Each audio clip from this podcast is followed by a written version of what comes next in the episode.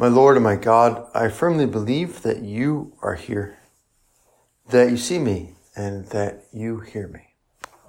I adore you with profound reverence. I ask your pardon for my sins, for the grace to make this time of prayer fruitful, my Immaculate Mother.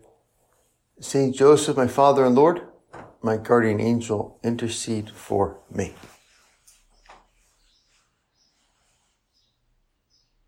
We celebrate the great feast of Corpus Christi. And for our time of prayer this morning, we can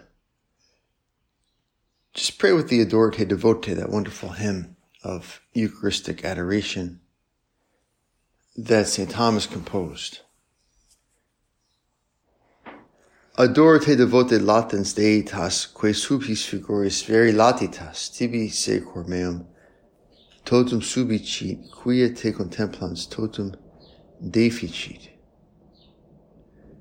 I devoutly adore you, O hidden God, truly hidden beneath these appearances. Lord Jesus, we have a need, a deep need in our soul for adoration, to love God as God, to recognize God as God. And you've made it so easy, Lord, coming so close to us in this form, so accessible in the Blessed Sacrament, so constantly present in any church. Our Lord meets that need of ours, which otherwise is very difficult, can kind of be abstract. Right? The idea of God, the presence of God can seem far, ephemeral. You take that deep need, which is difficult in our own nature as creatures to meet, to fulfill, and you come so close. Always just a few miles from us if we live in a town with Catholic church. And then once we're in that church, Lord, always just a few feet from us. And so we thank you, Lord, for coming to help us adore you. Help us to adore God, God who here is hidden. My whole heart submits to you, and in contemplating you, it surrenders itself completely. My heart submits to you. And this is important that because of sinfulness, there's a danger that we're kind of permanently at odds with God, that we kind of take up arms against Him. That as the devil wants us to, we can see God as a competitor or as an enemy. And that's the beginning of the great temptation of Adam and Eve. The devil simply sows doubt about God's goodness, God's truthfulness, in Eve's heart. He says, Did God really say you shouldn't eat? Did God really say that? And then he says, You know, you will not die. God did this so that you wouldn't be like God. He wants to keep you down. He's against you. And to see Lord in the Blessed Sacrament is just another manifestation of your goodness that you're not here to hurt us. You're not here to dominate us. And so it's good for us to say, I lay down my arms. I call a total truce with God. Anything in me or in my life that is mad at God for some reason, and that can happen, suspects God for some reason, I surrender it. My whole heart submits to you. And in contemplating you, it surrenders itself completely. That's a bad translation. Quia te contemplans totum deficit.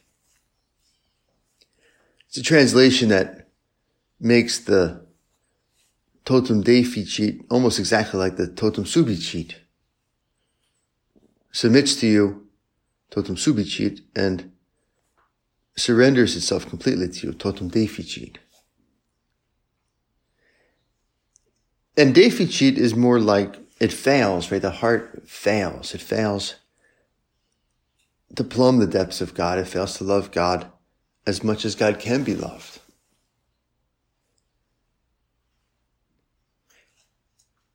It's like it faints, right? It faints away in its grasping of God. And that's super important, Lord, for our interior life to realize that not only are you good, but you're surpassing good. You're overwhelm, you're overwhelmingly good. You're an awesome God.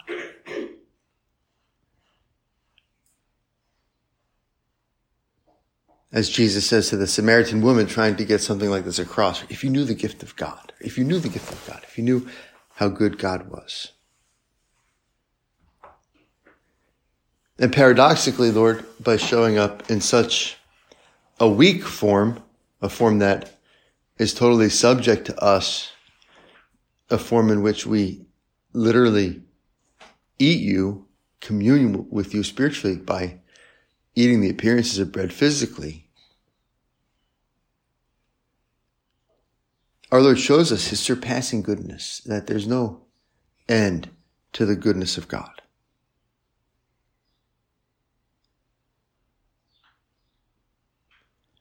And it's also an important consideration because, you know, sometimes like with God, like with other things, we have a word for things. And when we have a word for things, we think we kind of got it, right?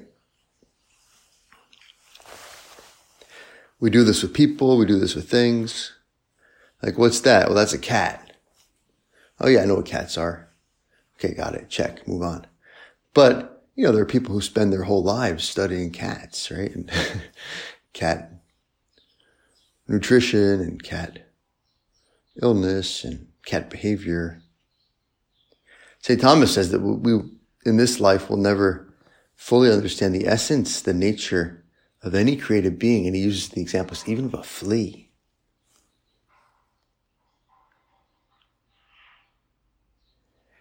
And so that's a danger with things and people. Oh, yeah, I kind of get her or get him, put him in a little box because we have a word or because we have a few thoughts about what they're like. But it's a huge danger with God, right?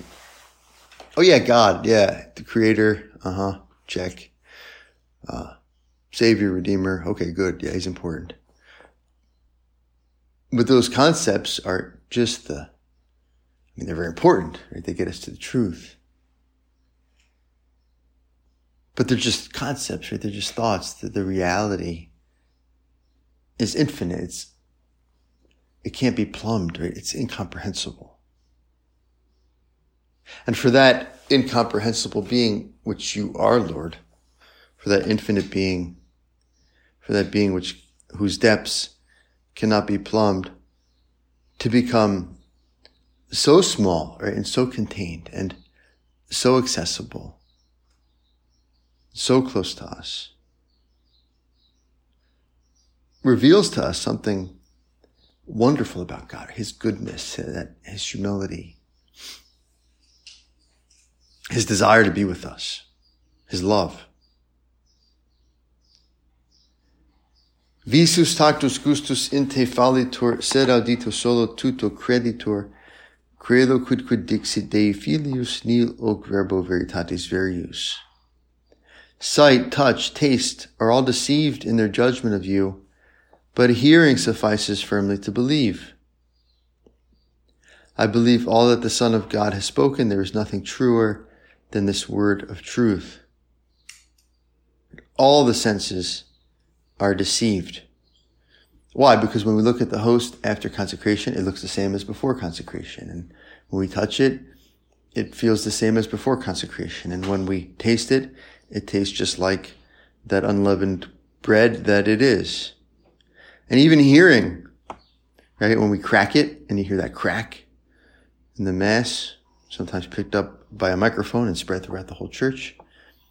It sounds just like bread being cracked. And yet Thomas says hearing suffices firmly to believe. Why? Because hearing is the bearer of meaning.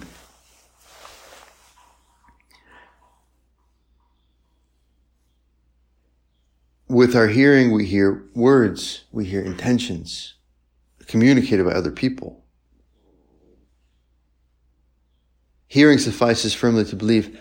I believe all that the Son of God has spoken. There is nothing truer than this word of truth. And so why do we believe? Right? Why do we believe that almost impossibly ridiculous thing that we believe and we would stake our lives on that Jesus is truly present in the Blessed Sacrament? Well, because God said it, right? Because Jesus said it. This is my body given for you. This is the chalice of my blood, the blood of the new covenant.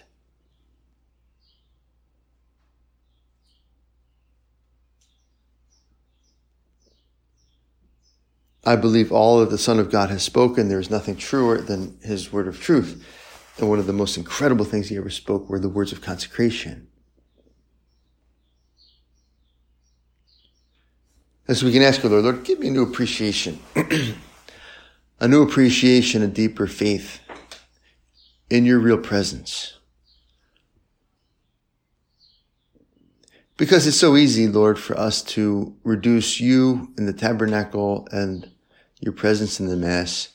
Again, just to kind of like another thing. Yeah, I get that. It's communion and I walk up and I get our Lord and I sit in the church and I'm looking at the tabernacle and, you know, we kind of like, uh, believe it but we don't really believe it. We don't show that we believe it. Or if we really believed it, our comportment and our attitude would be different.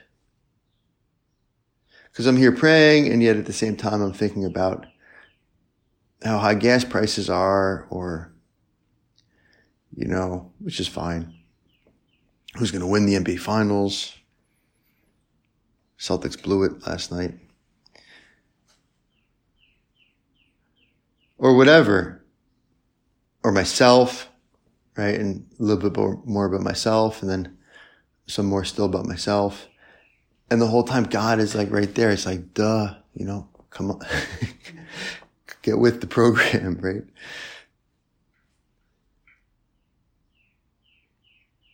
And that's another manifestation of God's goodness. He knows he's going to be ignored. He knows he's going to be desecrated. He knows he is not going to be appreciated in the Blessed Sacrament. And yet he does it anyway, comes anyway.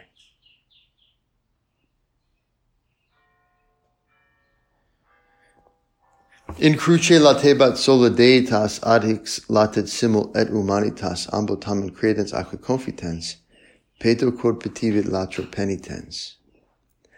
On the cross, only the divinity was hidden, but here the humanity is also hidden. I believe and confess both, and I ask for what the repentant thief asked for. I believe and confess both that he's present with his humanity and his divinity. Which means, Lord, that you love me with a human heart in the Blessed Sacrament and you understand me with a human heart and a human mind in the Blessed Sacrament, having become human yourself and remaining now human yourself in heaven. We have a friend here, not just a divine friend, but a human friend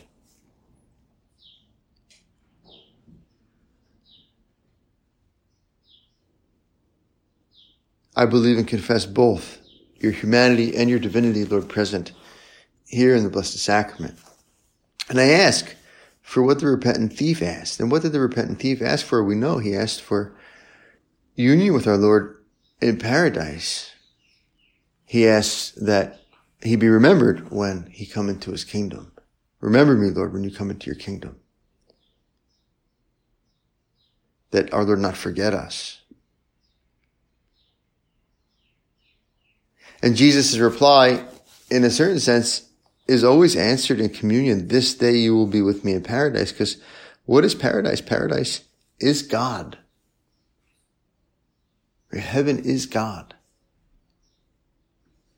And so Blessed Alvaro would say after communion, with the people there in the chapel, the oratory where he celebrated Mass, sons and daughters, sons or daughters. He would say, My children were in heaven already.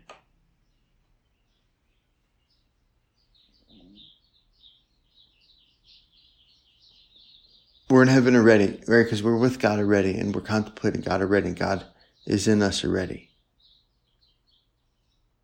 This day you'll be with me in paradise. And Blessed Alvaro would go on to say, we would like to stay with you, Lord, if we could. We'd like to stay right here with you all day and, and just be with you and love you directly in our prayer. But we know that that's not your will for us and we want what you want and you, you want us to go and work and take care of each other and live family life and do apostolate.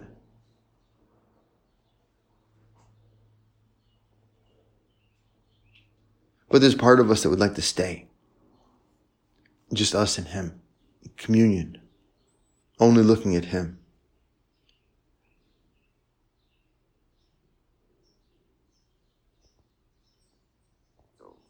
This day you will be with me in paradise. Our Lord responds to that request. Remember me when you come into your kingdom. We're in heaven already. I do not see the wounds as Thomas did, but I confess that you are my God. Make me believe more and more in you, hope in you, and love you. Fac me tibi semper magis credere in te spem abere te deligere. Beautiful line, Latin. Make me believe more and more in you, hope in you, and love you. The three theological virtues, the three connectors to God in this life. Semper magis credere, in te spemabere, te diligere. It's not just more and more, but always more. Indefinitely more, forever more. To believe in you more, to hope in you more, to love you more.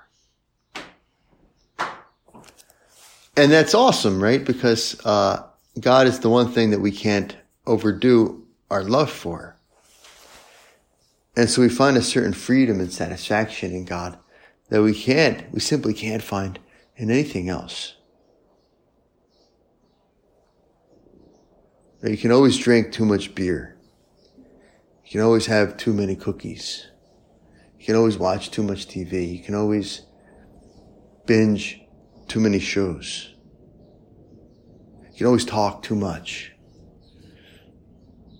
Or you name it, there's a limit. Except love, right? Except love of God and love of God in others.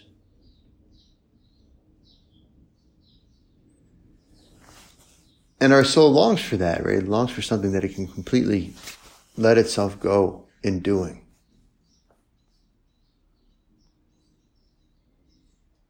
Semper magis credere inte spem abere te diligere.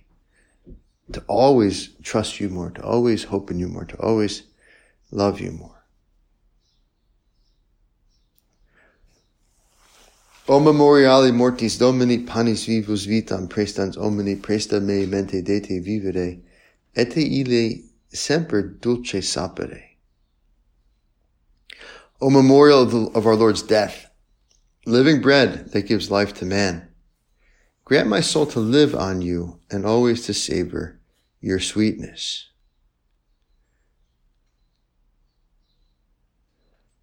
Presta me mente de vivere. Grant my soul to live on you.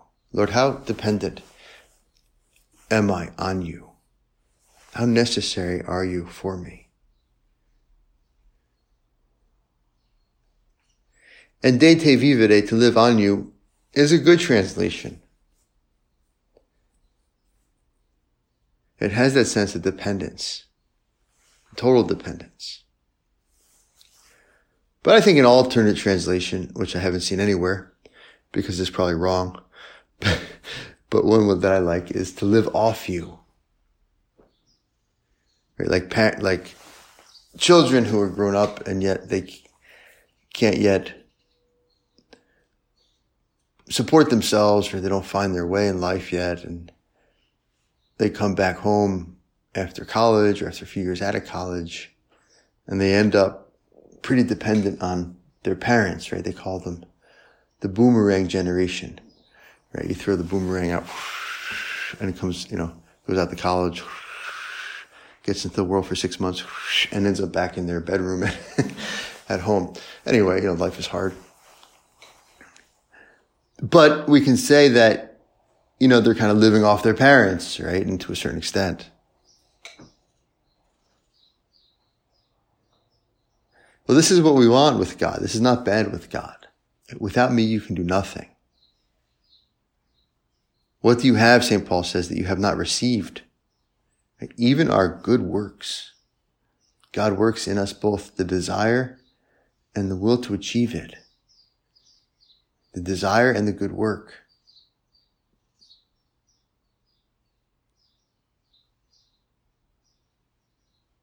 To live off of God, right? To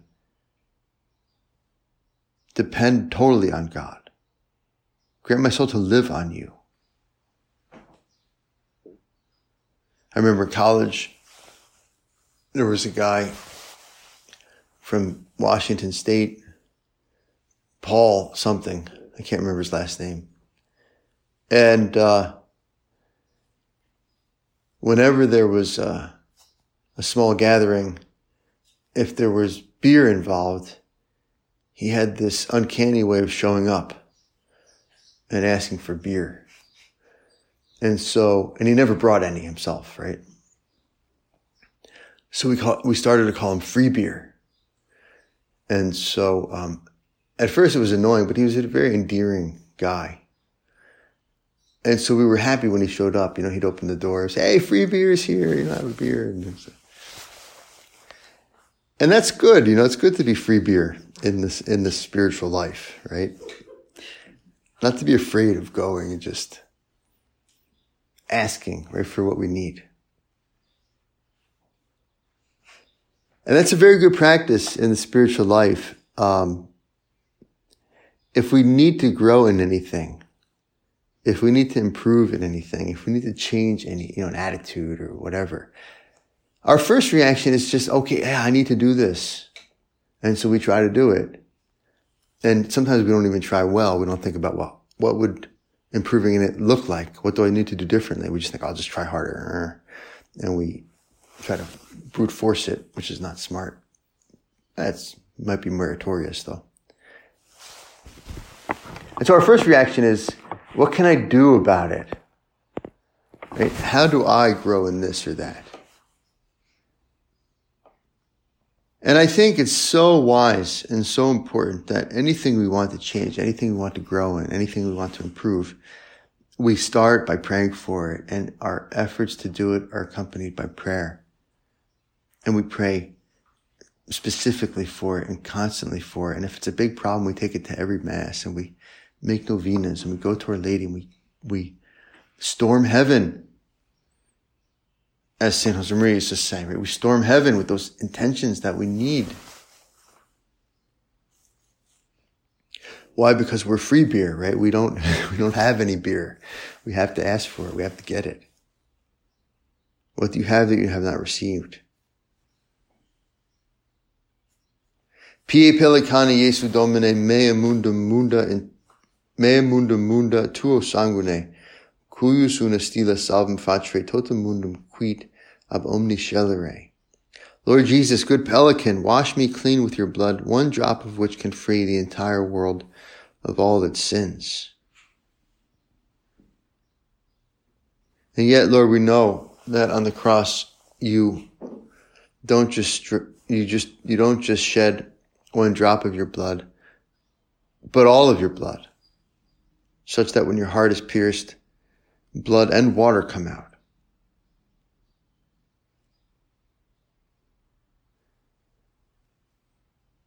And we might think, what's the point of that, right? If he could have just pricked his finger, saved the world, right? Why get on the cross? Why the cross? I think there's two reasons. One is that it shows us how evil evil really is, right? The kind of like get us out of this complacency, this ease with which we offend God. When we see Jesus bleeding on the cross, we realize, well, my sins are really bad and sin is really bad and evil is really, really evil. This is what it does to the innocent one. This is what it does to the Lamb of God. This is what it does to God made man. But also, perhaps more positively, the cross and not redeeming us with a snap of his fingers or just with one drop of blood is a revelation of what God is like, right? This is how selfless God is. This is how loving God is. This is the extremity to which his love for us goes. This is a little peek into the selflessness that exists in the Trinity without pain or suffering.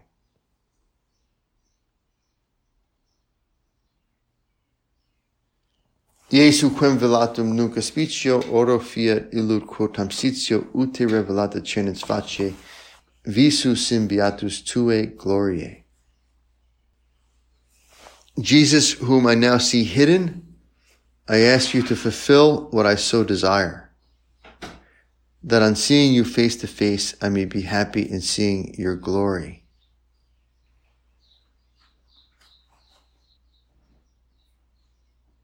This day you'll be with me in paradise. And yet we know, Lord, that until we see you face to face without any veil, and we have so many veils here, the veil of the tabernacle obscures the view of the tabernacle. The walls of the tabernacle obscure the view of the ciborium. The veil of the ciborium obscures the view of the ciborium. And what looks like bread, the appearances of bread, obscures the view of Christ.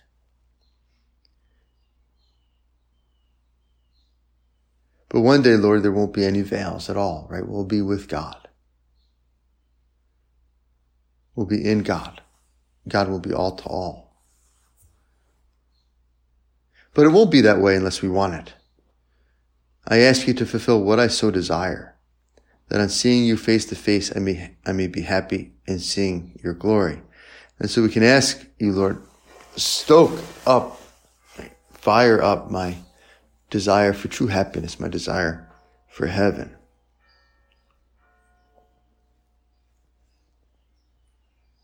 And for that, we go to Our Lady, right? The Queen of Heaven, woman of the Eucharist, as St. John Paul II so beautifully entitled her. And we could just ask her very simply, help us to love your Son more in the Blessed Sacrament. To always more, semper magis, our Lady, help us to love your Son, the Blessed Sacrament, semper magis, to believe in him more, to hope in him more, and above all, to love him more.